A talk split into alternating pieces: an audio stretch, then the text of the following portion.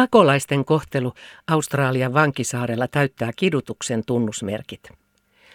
Muutama viikko sitten Amnesty-uutisissa kerrottiin Australian vankis, vankilasaarista. Nyt Amnesty on julkaissut raportin Australiaan pyrkivien pakolaisten kohtelusta. Australian hallitus uhmaa edelleen häpeilemättä kansainvälistä oikeutta julmalla järjestelmällä, joka on rakennettu pitämään pakolaiset ja turvapaikanhakijat poissa Australian maaperältä. Amnestin mukaan toiminta täyttää kidutuksen tunnusmerkit. Australia on ohjannut turvapaikanhakijoita ja pakolaisia Naurun ja Manuksen saarilla sijaitseviin keskuksiin, jossa vallitsevat epäinhimilliset olosuhteet. Kärsimyksen jäljet voivat pahimmassa tapauksessa kestää koko eliniän. Paikallisväestön ja toisinaan myös viranomaisten hyökkäykset, muun muassa mielivaltaiset pidätykset ja seksuaalinen väkivalta ovat yleisiä. Kukaan syyllisistä ei kuitenkaan ole joutunut vastuuseen. Lähes kaikki Amnestin naurussa haastattelemat pakolaiset ja turvapaikanhakijat kärsivät mielenterveysongelmista. Heidän joukossaan oli myös lapsia. Mielen järkkymistä aiheuttavat ennen kaikkea pitkät pidätysajat vailla tietoa vapautumisesta – Pidätetyt eivät saa hoitoa mielenterveysongelmiinsa, eivätkä moniin muihinkaan sairauksiin. Järjestelmän tarkoitus näyttää olevan ihmisten pelottelu, jotta he eivät edes hakisi turvapaikkaa Australiasta. Australian viranomaiset eivät näytä aikovan muuttaa politiikkaansa, vaan esittelevät sitä jopa mallina muille maille. Amnestin mukaan Australian politiikka on esimerkki siitä, miten pakolaisia ei missään nimessä pidä kohdella. Lisäksi järjestelmä on tullut maksamaan Australialle miljardeja dollareita. Amnesty vaatii Australiaa sulkemaan välittömästi pidätyskeskukset ja päästämään turvaa tarvitsevat omalle maaperälleen.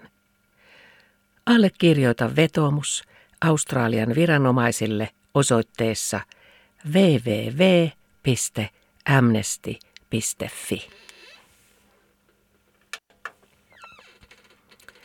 Sadat tuhannet pakenevat väkivaltaa Keski-Amerikasta. Amnesty varoittaa, että Keski-Amerikan pakolaistilanne pahenee alueella rehottavan väkivallan ja korkeiden murhalukujen vuoksi. El Salvadorin, Guatemalan ja Hondurasin hallitukset ruokkivat kriisiä, sillä ne ovat epäonnistuneet kansalaistensa suojelussa.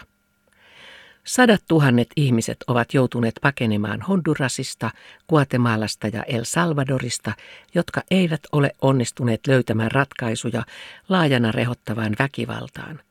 Maista on tullut käytännössä sota-alueita, joilla jengit ja turvallisuusjoukot toimivat täysin mielivaltaisesti.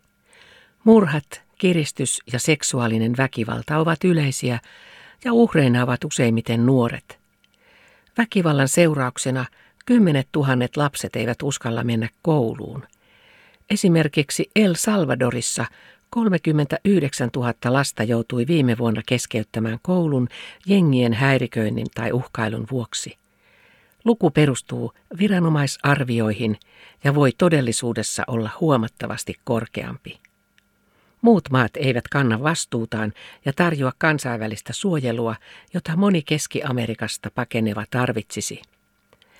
Amnesty vaatii esimerkiksi Yhdysvaltoja ja Meksikoa suojelemaan Keski-Amerikasta tulevia pakolaisia, joita maat tällä hetkellä käännyttävät enemmän kuin koskaan ennen. Myös El Salvadorin, Guatemalan ja Hondurasin on kuitenkin otettava vastuu ja ratkaistava ongelmat, jotka pakottavat ihmiset lähtemään kodeistaan. Yhdysvaltain tukema ohjelma on rahoittanut tilanteen ratkaisemista sadoilla miljaan, miljoonilla dollareilla, mutta viranomaiset eivät ole kyenneet osoittamaan, että rahat päätyisivät käännytettyjen suojeluun.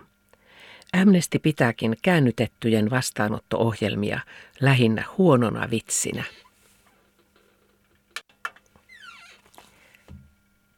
Uutiset toimitti Turun Amnesty – Lukijana Arja Tuovinen.